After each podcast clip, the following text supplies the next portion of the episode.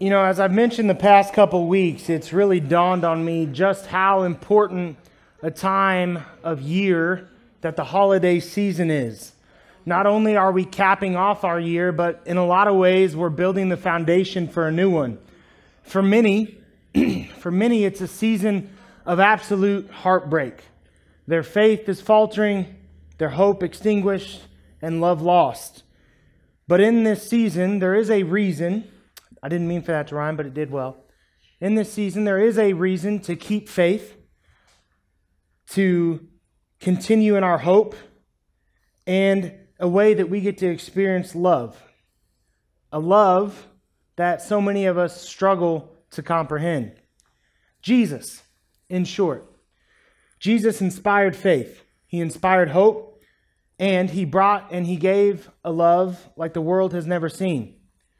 Today, together, we're going to look at faith. And in the next three weeks, ending on Christmas Eve, like I said, we're going to look at faith today, hope next week, and then love on the 24th. And what we see about Jesus is that he inspired faith wherever he went. Now, it was impossible to be in his presence and not believe unless somebody willfully made that decision. And we see that in Scripture quite a bit where Jesus would perform a miracle, he would absolutely change someone's life. He would do something that there was no other explanation for than to say that this man was God or was the Son of God, had some great connection to God, and yet we'll still see people who reject him, reject his teachings, look at ways to end his life.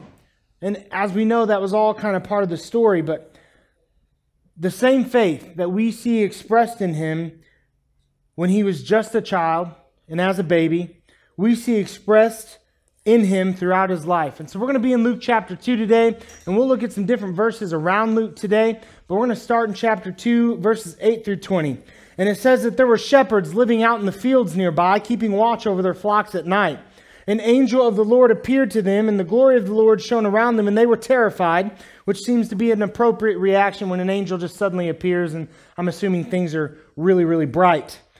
But the angel said to them, Do not be afraid. I bring you good news that will cause great joy for all people. Today, in the town of David, which we know as Bethlehem, a Savior has been born to you.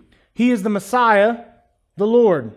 This will be a sign to you. You will find a baby wrapped in clothes, lying in a manger. Suddenly, a great company of heavenly hosts appeared with the angel, praising God and saying, Glory to God in the highest heaven, and on earth, peace to those on whom his favor rests.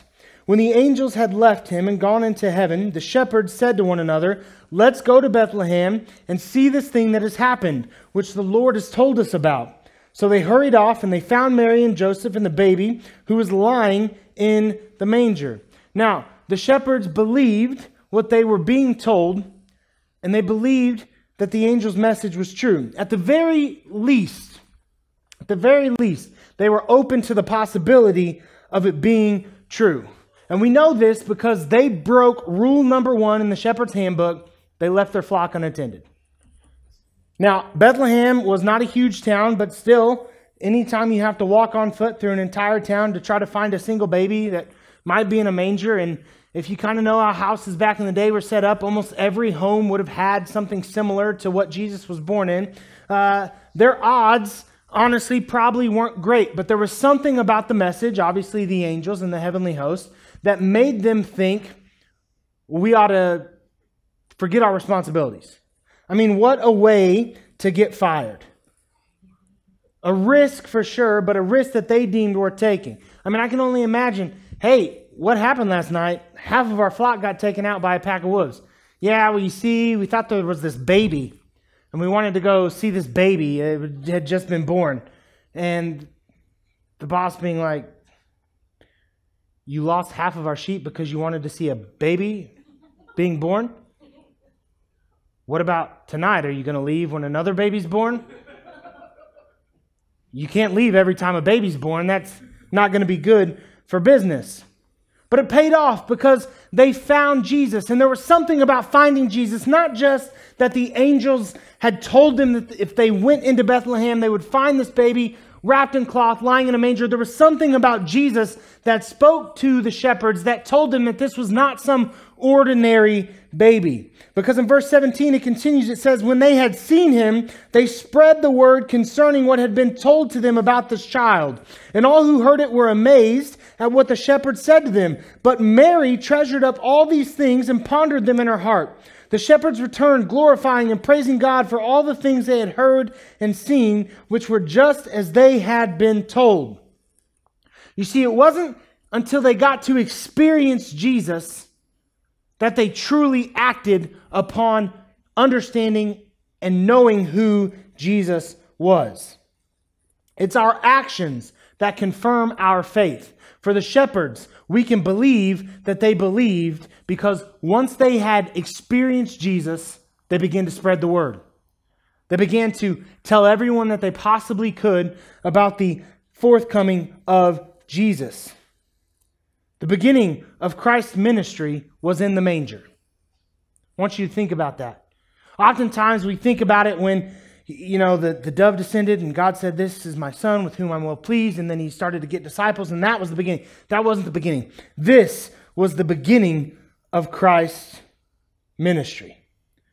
And the angels paved the way for the experience. You see, what we get to see in Luke chapter 2 is the first invitation ever to the Christian church. The angels invited the shepherds to the church. Come, have an opportunity to meet Jesus. It's mind blowing to me, and I do mean mind blowing to me, that we get to fill the role of the angels for other people that we come across in our life. We get to fill that role.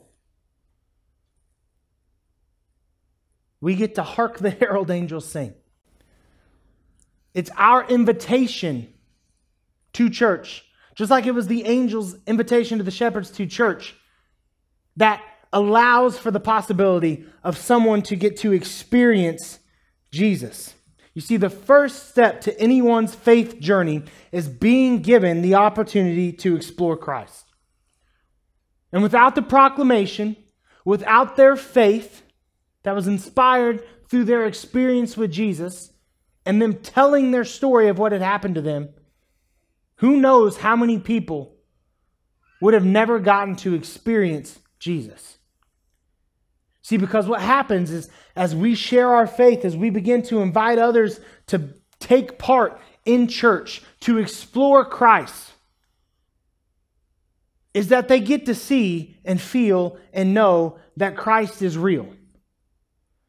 It's not as easy for us today as it was back then because we don't get to see Jesus walk around the earth. We don't get to see the miracles performed. We don't get to hear his teachings. We don't get to see the crowds disperse after his teachings on fire, spreading the good news of Christ. We don't get to see that firsthand from Christ. But if people will take that chance, they will see these things through you and through me. They will see us be the hands and feet of Christ.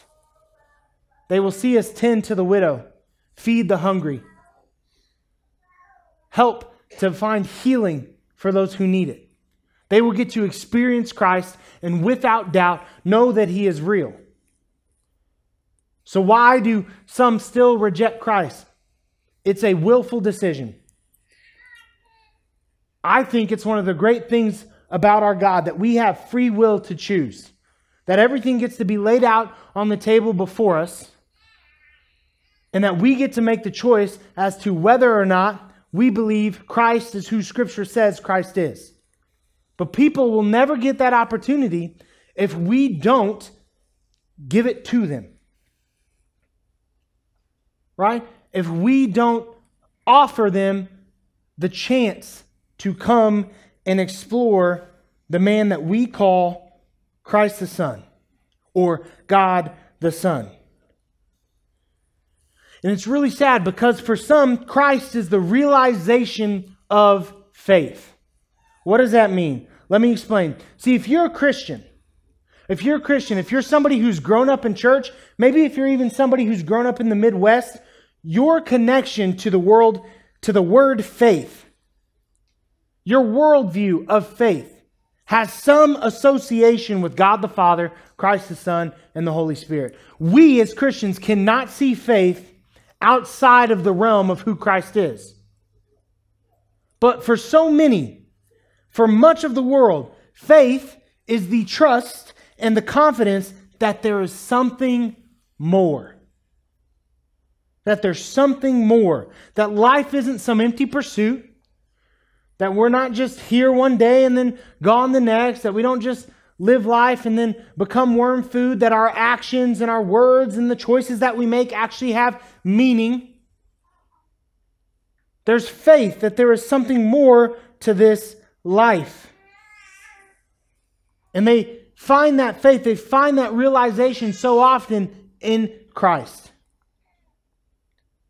Christ, more than any other avenue, is the place where this faith, this desire, this hope that there is something more, there's something bigger out there, is realized. It's Christ. One such man in history who had faith that there was something more, a follower of God, but still believed that there was more than what Jewish tradition taught was Simeon. As is customary, Jewish babies were presented in the temple not long after their birth to be circumcised and to have a couple other ceremonial things take place. Simeon was a devout man, a follower of God, somebody who clearly uh, was following God's will in life and, and had received a promise from God that before his death, he would see the salvation of man. He would see the one who was to come and restore Israel. And so the Spirit moves and reveals to Simeon that this baby being carried into the temple by his parents was the promised Savior. And so Simeon comes up out of the blue to this new couple with their new baby, and he says, Sovereign Lord, as you have promised, you may now dismiss your servant in peace. For my eyes have seen your salvation, which you have prepared in the sight of all nations, a light for revelation to the Gentiles and a glory of your people, Israel. Christ is the realization of faith that there's something more, but Christ is also the reward of faith. We see this as we continue in Luke chapter 2, and Anna the prophetess is presented. Anna's a widow. She was married for, I think, seven years. Seven years she was married. Now, if you know anything about um, Jewish history and custom, women in this day and age, they got married really young. Like Mary, they think at the time of Jesus' birth was about 13. So if we just assume it's sometime around that time in her life, she loses her husband in her lower 20s. And it says that for the rest of her life, decades of service to 84 years, she never left. She served in the temple. Not only did she not leave, she just moved in.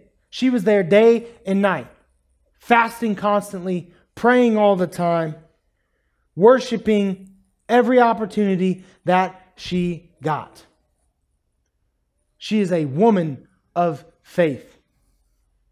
She is the prime example of someone who, after losing her husband, and probably even before then, devoted everything that she had, all that she was, to God. And on this same day, she experiences baby Jesus. And the Spirit moves in her as well, because in Luke 2 38, it says that coming up to them at that very moment, here comes Anna right after Simeon. I'm sure that they're Think about Mary and Joseph. If somebody came up to you as you're carrying your new baby and they, he says, This is the salvation of the world.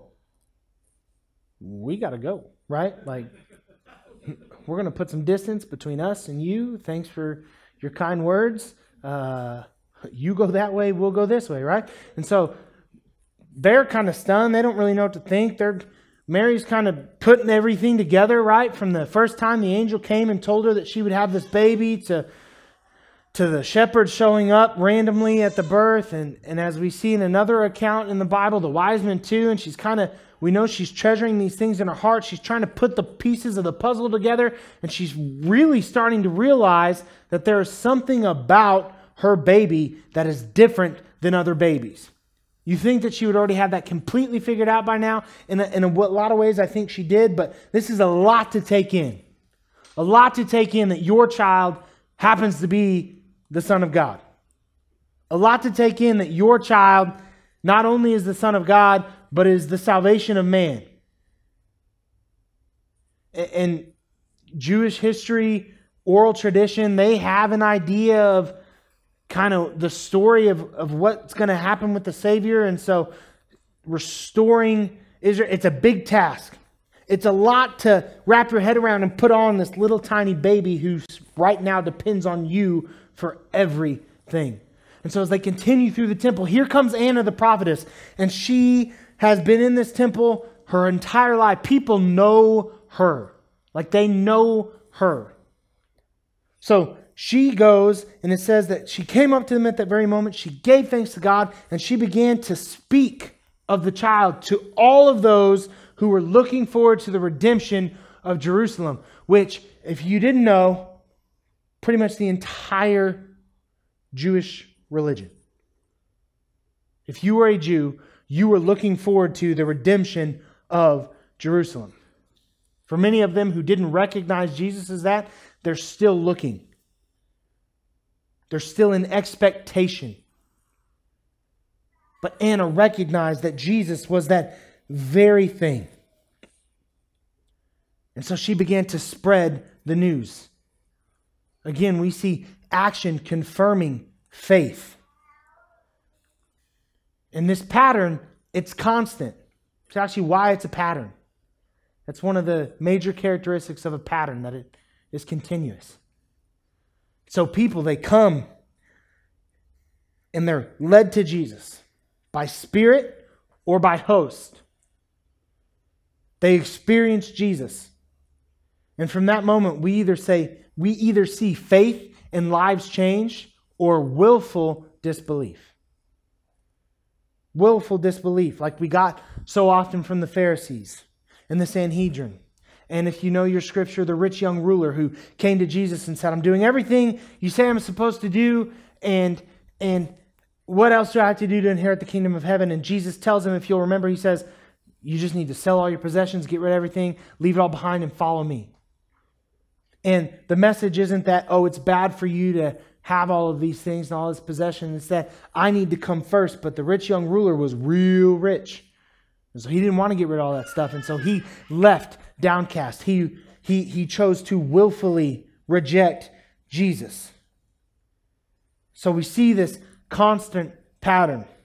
Let's look at some other experiences. If we go to Luke chapter 4, and I'm going to go through this stuff quick, so look at the screen because if you're flipping through a Bible app and stuff, you're not going to keep up. Okay? But Luke chapter 4, Jesus removes a demon from a man. And in verse 36, it says that all the people were amazed and said to each other, What words are these? With authority and power, he gives order to impure spirits, and they come out. And the news about him begin to spread through the surrounding area. Faith confirmed by action. And we're told later in verse 42 in chapter 4 that Jesus is beginning to leave. His ministry must continue. He must leave the area of Capernaum that he's at. And people are begging him not to leave. They are begging him not to go because of all the good that he has done. They want him to stay. But as he expresses, I have more to do. My ministry must continue. There are other areas that need me, that need to hear my teachings, that need to experience my love. That is what Jesus came here to do. And, and so he can't stay their faith is expressed in their desire for him to remain with them. Luke chapter 5, verses 4 through 11. I'm going to read it all. When he had finished speaking, he said to Simon, Put out into deep water and let down your nets for a catch. Simon answered, Master, we've worked hard all night and haven't caught anything. But because you say so, I will let down the nets. When they had done so, they caught such a large number of fish that their nets began to break. So they signaled their partners in the other boat to come and help them, and they came and filled both boats so full that they began to sink. When Simon Peter saw this, he fell at Jesus' knees and said, Go away from me, Lord, I am a sinful man. For he and all his companions were astonished at the catch of fish that they had taken, and so were James and John, the sons of Zebedee, Simon's partners. Then Jesus said to Simon, Don't be afraid. From now on, you will fish for people. Verse 11, really important. So they pulled their boats up on shore, they left everything, and they followed him. A lot of you guys know I love to fish. I will fish any opportunity I can. I will fish in the middle of winter. I would go fish right now, except it would be weird for me to leave in the middle of the sermon, right? But I would fish at any opportunity. Somebody says, You want to go fishing? My answer is, Babe, can I go fishing? And then yes, right? So that's how it works. But I love to fish. Now, there have been a few times, I'm glad Jimmy Dean's not here this morning. There have been a few times where I have gone fishing and I haven't really caught anything. Um, I still like being on the water. It's still nice to be in nature, but fishing is a lot more fun when fishing becomes catching, right? And so here are these fishermen who had been out literally all night, hadn't caught a thing. They're getting nothing. And Jesus was on shore and he was teaching to this group of people. And as he finishes, he kind of like looks over his shoulder and he's like, hey, you guys should go over there and cast your nets. They're like, hey, dude, we fished there and there and there and there. We fished everywhere. And Jesus goes, it. But hey, if you know fishermen, it's always the next cast that they're going to get one, right? I just need one more. I haven't caught anything all day. I've been out for six hours, but if I throw it in one more time, I might just get a nibble. I might get it in the boat, and then it's like brand new. You're refreshed. You can go another six hours without catching anything, and the next fish, like, gets you a hundred more casts. Okay? And so they're like, hmm, maybe we'll get lucky and we'll get one. So they cast their nets, and they start to pull out these fish, and they don't just catch one, they don't just catch two. It's not 10, it's not 20. It is so much so that their nets began to break. They had to call another boat over, and they filled both of these boats so full with fish that the fish, the fish, the fish, the fish began to sink the boats. You guys know how my brain works now. That's more scary to me than anything, right? The fish begin to sink the boats. So there is something about this man, something about the order to go catch these fish, something about the amount of fish that they caught. I'm thinking they have caught more fish in this day than they have caught in a long, long time combined, right? Their boats are beginning to sink. And a realization hits Simon Peter. He's already heard about this Lord, this Messiah, this Jesus, this man who's been going around doing miraculous things, healing the blind, fixing the lame, bringing people back to life. He's heard about these things, and it dawns on him that this is that Jesus. You see, he knew about him a little bit, heard about him, but it wasn't until he actually got to experience him that his life was changed.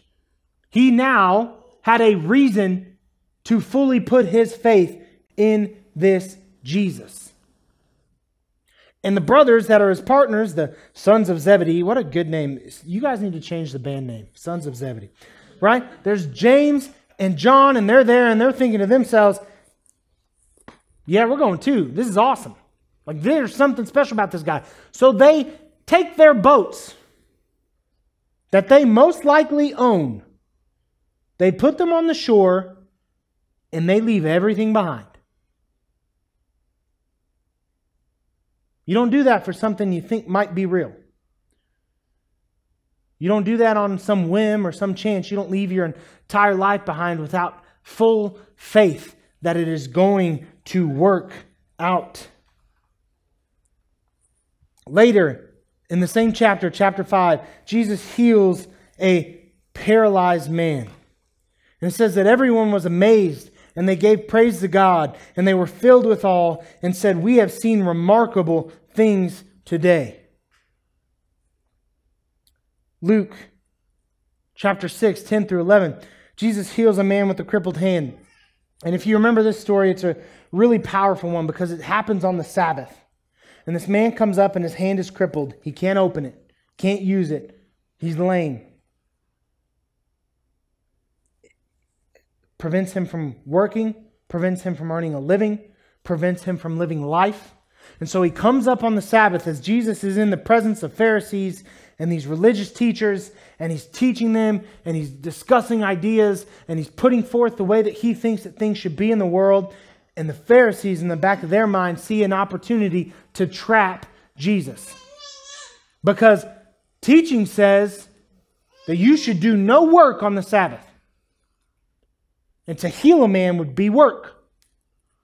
And Jesus asked them a simple question Is it better to do good or to do evil on the Sabbath? Well, they knew if they said to do good, that they just gave him permission to do work on the Sabbath. And they knew that if they said to do evil, then they're idiots. and so they say nothing.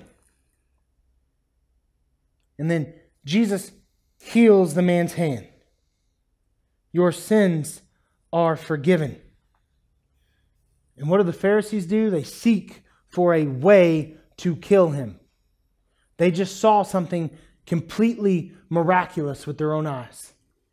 They saw proof that Christ was who not only he would eventually say that he was, but who everyone else eventually would know him to be, and what they had a pretty good inclination he was becoming. And rather than believe, they chose willfully to disbelieve, and not just to disbelieve, but to try to kill this man so that they would no longer have that competition. When we look later in the chapter, verse 19, Jesus is teaching and he's healing. And, and this is one of the coolest things that you can read this, this verse in, in this little section of, of chapter 6 and kind of overlook it. And Jesus was just bringing it. I don't know how else to say it. Like he was bringing the word, and it was anointed, and power was just flowing from him. And it says that everyone in his presence was being healed. And people just wanted to touch him. They knew that if they could just touch him, that they could find healing too. 19. And the people all tried to touch him. See, I was right because power was coming from him and healing them all. Then in chapter 7, we see both the centurion servant healed when Jesus isn't even in the proximity of the servant because of the centurion's faith. And we see the widow's son raised from the dead, a woman who had now had absolutely nothing. And her son, who hadn't just died, he had been dead he was in coffin, in casket, however you want to say it. And Jesus told him, Get up, rise, and go. And the word began to continue to spread about him. I'm going to be honest with you, I was going to take you through the entire book. I really was. There was a point where I'm like, I'm going to take him through every instance in Luke. Uh, some of you are already falling asleep, so I'm not going to do it. But if you continue to read, you open up a Bible, we, if you need a Bible, we have Bibles. They're not pretty, but they're a Bible. And within them is truth and some power. And uh, I know we have at least one Bible. I think Ashley got rid of them because she doesn't like Jesus. I'm just kidding. That's a joke. Last time I knew they're in the back. But we got lots of Bibles. And if we don't have lots of Bibles, we will get you a Bible. Sorry, Ashley. I know you love Jesus. It was a joke. If you need a Bible, we will get you a Bible so that you can continue to read and see that time after time after time, this pattern continues. That people are invited to Jesus, they're brought to Jesus, they just happen to come across Jesus, they get to experience Jesus, and they leave with their life changed forever. Forever. This was a song we'd say forever, right? Take out, no? I was taking it back to, never mind, right? Here's the thing in this season, when so many people are struggling to continue in faith, are struggling to still believe that there's something more and there's something better. We have that something better. We have the gift that they will be given when their faith is put in Christ. We have the realization of their faith that there is something more than what they currently have. Christ inspires faith, but one cannot truly experience Christ and be unchanged unless they willfully make that choice. I'm going to say that again. One cannot truly experience Christ and be unchanged unless they willfully make that choice. It is a truth that I strongly believe. But if we are not inviting them, and even less than that, if we are not sharing our faith, our stories, how Christ has proven to us over and over that he is very real and very much alive and still changing lives today, if we do not share that, then we may be preventing someone from ever having the opportunity to make their own decision about him. You know the best way to spread Christmas cheer, right? Wrong. It's proclaiming Christ for all to hear, which you could do in song very loudly. All I'm asking, if you're watching online or you're here in person with us, is to give those who are losing faith the reason not to during this Christmas and holiday season. This is the epitome of our year, but it is the foundation for the next. And who knows? The next time you share your faith, you may not only change someone's year, but you may change someone's years, their lives forever. Bow with me now. God, we come to you right now. We thank you for this day. Lord, I am blessed to have the opportunity to serve, to bring your word and to bring your truth, and to get to express my faith and my belief in you that I have because of the experiences that I have with you. Because there are people in my life who wouldn't give up on me, who kept inviting me to things, who kept dragging me to things, who kept presenting Christ in front of me in a way that told me that he was very real and very present, and that I had good reason to continue believing that there was something more to this life. God, in this season, there are so many people who need Jesus. We all need Jesus. And yes, we need Jesus throughout the entire year 24 7, 365. But there are people in this time of year that are really hurting and are really in a lot of pain.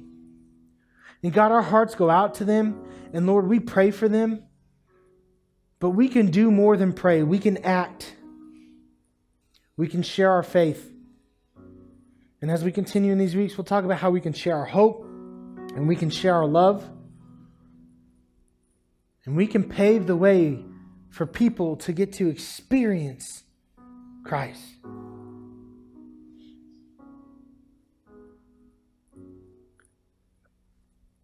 My love language is gifts.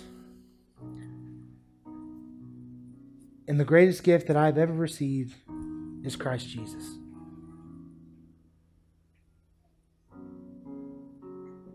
And God, in this season, we focus so much on things here on this earth the get togethers, the present giving, the meals. And all those things are good. All those things, in my mind, are ways that we can celebrate how you have blessed us in our lives. But they're not what's most important. Jesus is what's most important. And people getting to experience Jesus is the most worthy pursuit that any of us could have during this holiday season. So, God, make us the bridge between you and those that don't know you. Set us on fire in this holiday season. Bring people in these doors give people the opportunity to know you because, God, I know that they will not leave disappointed. We ask all these things in Jesus' powerful name. Amen. I'm going to be down front. I'm here to pray. Um, I want to pray with you. if there's something that you're going through right now that you're struggling with, if you're having a hard time with faith right now, if you're pretty hopeless, if you're struggling with love, I want to pray with you. I want to pray with you because not only do I care, but I know very much so that Christ cares as well. And in this season, you're not alone. And you may not have had a great year. You may have had a really tough one. And so I would encourage you to let this season be the epitome of your year. And you can do that. You can make it the best part of your year by focusing on what's most important right now, and that is Christ. And in doing so, you can set yourself up for next year to be a successful year, to not be the same as it was. And really, knowing Christ is all about transformation. It's about becoming better than what you were before. So, if you're struggling with something, come pray with me. Let me pray for you. There's power in having someone intercede on your behalf. Come pray at the stage. Grab somebody in the audience, ask him to pray with you. Let's stand right now. Let's give an offering of worship to our God. And then the final thing I'm going to say is you're standing. I, I would be remiss to go through all this and not tell you that if you are not a Christian, if you don't know Christ as your personal Lord and Savior, and I realize that that terminology may mean nothing to you right now, but if you cannot sit here and say, Yeah, I have full faith in Christ, one, I'm glad you're here. I hope we're giving you ample opportunity and space to explore who Christ is. But two, have a conversation with me. I'm not here to change your mind. I'm not here to do anything, right? Other than just tell you what my experience is and tell you why I think it's so important that you devote your life to Christ. But if you don't know Christ, the greatest thing that you can do today is to put your faith in Him. Okay, I'm done. Let's worship.